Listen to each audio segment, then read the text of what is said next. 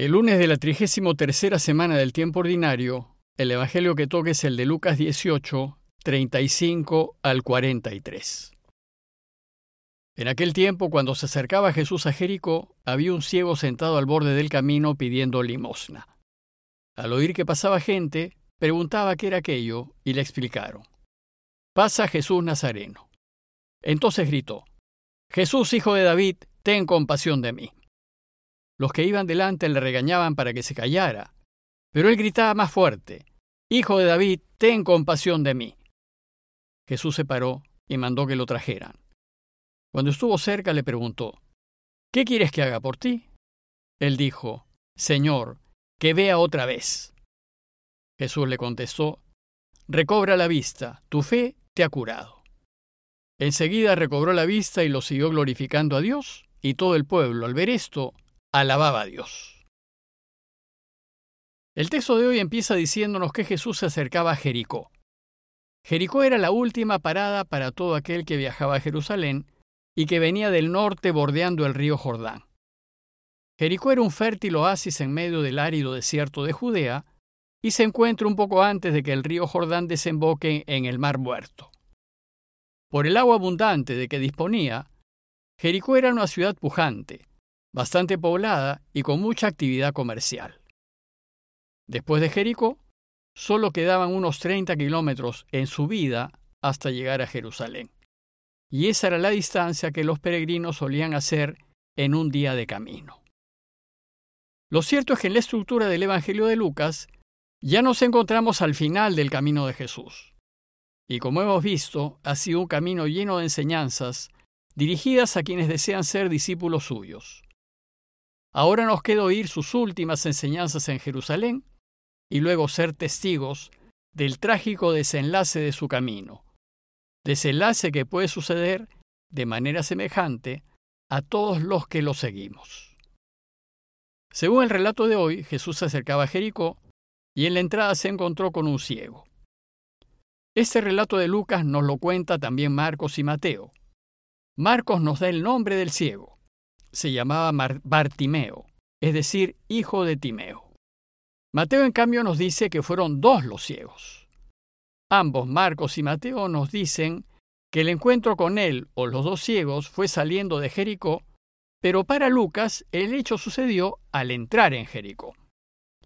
Bueno, pues en este pasaje lo que interesa no son los detalles de lo sucedido, que pudo haberse distorsionado en la larga transmisión oral, antes de que se pusiese por escrito, sino la riqueza de las enseñanzas que contiene el pasaje. Veamos pues con más detenimiento el relato que Lucas nos presenta. Ayuda mucho imaginar la escena. Se acercaba la Pascua, y seguramente había mucha gente entrando y saliendo de la activa Jericó, camino a Jerusalén. Imaginémonos también a Jesús entrando con un grupo numeroso de discípulos, con aquellos que había caminado desde Galilea. Dice el texto que al acercarse a la ciudad, había un ciego sentado al borde del camino pidiendo limosna. No es de extrañar ver un ciego, pues en tiempos de Jesús había mucho enfermo entre la población y había mucho pobre pidiendo limosna debido a la difícil situación económica del pueblo a causa, principalmente, de la invasión romana. Por tanto, este ciego pidiendo limosna era uno de tantos. Sin embargo, como veremos, ese ciego tenía algo especial. El ciego sentado al borde del camino representa a todos aquellos que están sentados en la vida, pasivos, sin moverse y sin participar en el caminar de los demás.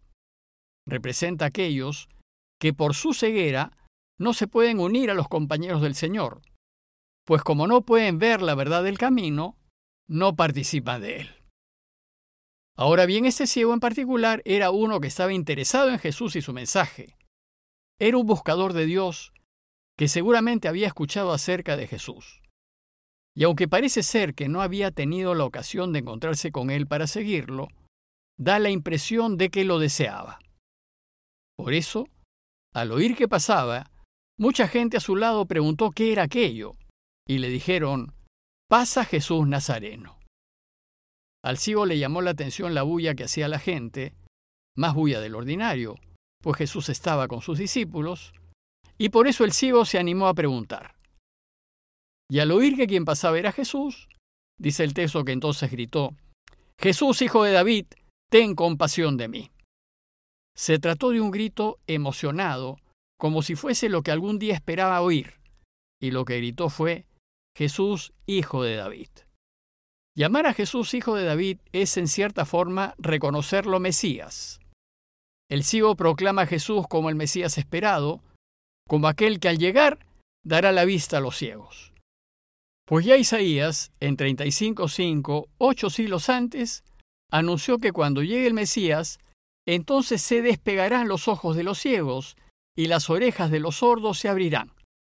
Y esta es la primera vez que en el Evangelio de Lucas alguien que no es discípulo reconoce a Jesús como el Mesías. Entonces lo que el ciego le pide al Señor es que se compadezca de él, que se compadezca de su ceguera, de encontrarse en permanente estado de impureza, de su imposibilidad de volver a Dios, en fin, de su desgraciada situación. Pero Lucas nos dice que quienes estaban allí, incluso alguno de ellos probablemente era discípulo de Jesús, no entendían la situación del ciego, y nos dice Lucas que los que iban delante le regañaban para que se callara. Sucede que en nuestra búsqueda de Dios, algunos, incluso personas cercanas y buenas, consciente o inconscientemente nos desaniman y nos ponen impedimentos en nuestros deseos de acercarnos más a Dios. Entonces lo que hay que hacer es lo que hizo el ciego, gritar más fuerte. Dice el texto que él gritaba más fuerte, Hijo de David, ten compasión de mí. Que el ciego se atreva a gritar que Jesús es el Mesías en medio de la gente que le llamaba la atención, prefigura a la iglesia que grita al pueblo de Israel que Jesús es el Mesías, pero sabemos que pocos fueron los que le escucharon. Sin embargo, será gritando más, como el ciego logrará que Jesús lo escuche y lo atienda. Esto nos recuerda la parábola del juez injusto y la viuda, y cómo la insistencia de la viuda logró que el juez le hiciese caso. Hay pues que insistir a pesar de los obstáculos que podamos encontrar en la vida. Y fueron tales sus gritos que Jesús, en medio de la bulla de la gente, lo escuchó. Entonces dice el texto que Jesús se paró y mandó que lo trajeran. Sabemos que Él siempre nos escucha, pero es necesario insistir. Entonces dice el texto que cuando estuvo cerca, Jesús le preguntó, ¿Y qué quieres que haga por ti? Jesús se compadece de la situación del ciego y está dispuesto a ayudarlo en lo que quiera. Y el ciego dijo, Señor, que vea otra vez. Este pobre hombre no era ciego de nacimiento, había perdido la vista, y su mayor deseo era volver a ver. Y estaba convencido de que cuando llegue el Mesías vería de nuevo. Su fe, pues, lo mantenía a la espera. Entonces el Señor le contestó, Recobra la vista, tu fe te ha curado y el ciego volvió a ver. Lo que sigue del relato es extraordinario, pues no solo nos dice que enseguida recobró la vista, sino que nos dice que lo siguió por el camino glorificando a Dios. Lo primero y más importante es que lo siguió, y de eso se trata la enseñanza de hoy. Ahora que ve, ahora que entiende el camino de Jesús y sus exigencias, el que fue ciego se pone a caminar con él, y va a caminar un camino que lo llevará a Jerusalén, dispuesto también a morir crucificado. Segundo, el ciego lo siguió como fruto de su enorme gratitud por haber sido curado. Pues es la gratitud la que nos debe mover a ponernos a caminar tras él.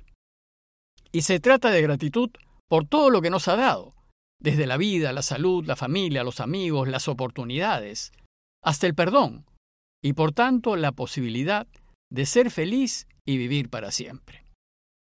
Y tercero, dice el texto que lo siguió glorificando a Dios. Tenemos tanto que agradecerle a Dios que el mejor modo de hacerlo es seguirlo y vivir como Él quiere y hacer su voluntad en todo. Y ya sabemos cuál es su voluntad, que vivamos en la verdad y en la justicia, y que ayudemos, sirvamos y nos preocupemos de quienes más necesitan. Pues vivir así es la manera como realmente le damos gloria a Dios. Finalmente, la última frase del relato es muy aleccionadora, pues nos dice que todo el pueblo, al ver esto, alababa a Dios. ¿Al ver qué? Al ver no solo que el ciego recuperó la vista, sino al ver que éste lo siguió por el camino, y al ver que con el testimonio de su vida le daba gloria a Dios. Y ello porque nuestro buen ejemplo es lo que llama la atención y hace que el pueblo recapacite en lo que está haciendo y alabe a Dios. A manera de conclusión, los invito a que nos preguntemos cuántas veces ha pasado Jesús al lado de nuestras vidas y sin embargo nosotros hemos permanecido sentados, ciegos y viviendo una vida sin sentido. ¿Será recién cuando brote en nosotros el deseo de Dios? Cuando nos pongamos a escuchar y empecemos a preguntar, ¿quién es Jesús? Y nos pongamos a buscarlo y a conocerlo. Y entonces estaremos atentos a su paso. Y cuando sintamos que pasa por nuestras vidas, también gritaremos con fuerza, Jesús, hijo de David, ten compasión de mí. Y a pesar de la resistencia y oposición de la gente que nos rodea, Él nos escuchará y nos hará ver. Y después preguntarnos, ¿y qué tan agradecido soy? ¿Estoy dispuesto a unirme a su grupo y a caminar con Él hasta Jerusalén? ¿Estoy dispuesto a dar gloria a Dios con el testimonio de mi vida? Ojalá lo hagamos, pues entonces nuestras vidas tendrán pleno sentido y podremos ser verdaderamente felices. Pidámosle a Dios que nos cure de la ceguera que tenemos, a fin de que nos animemos a caminar con Él y así glorificar a Dios con nuestras vidas. Compañía de Jesús, Jesuitas, Perú.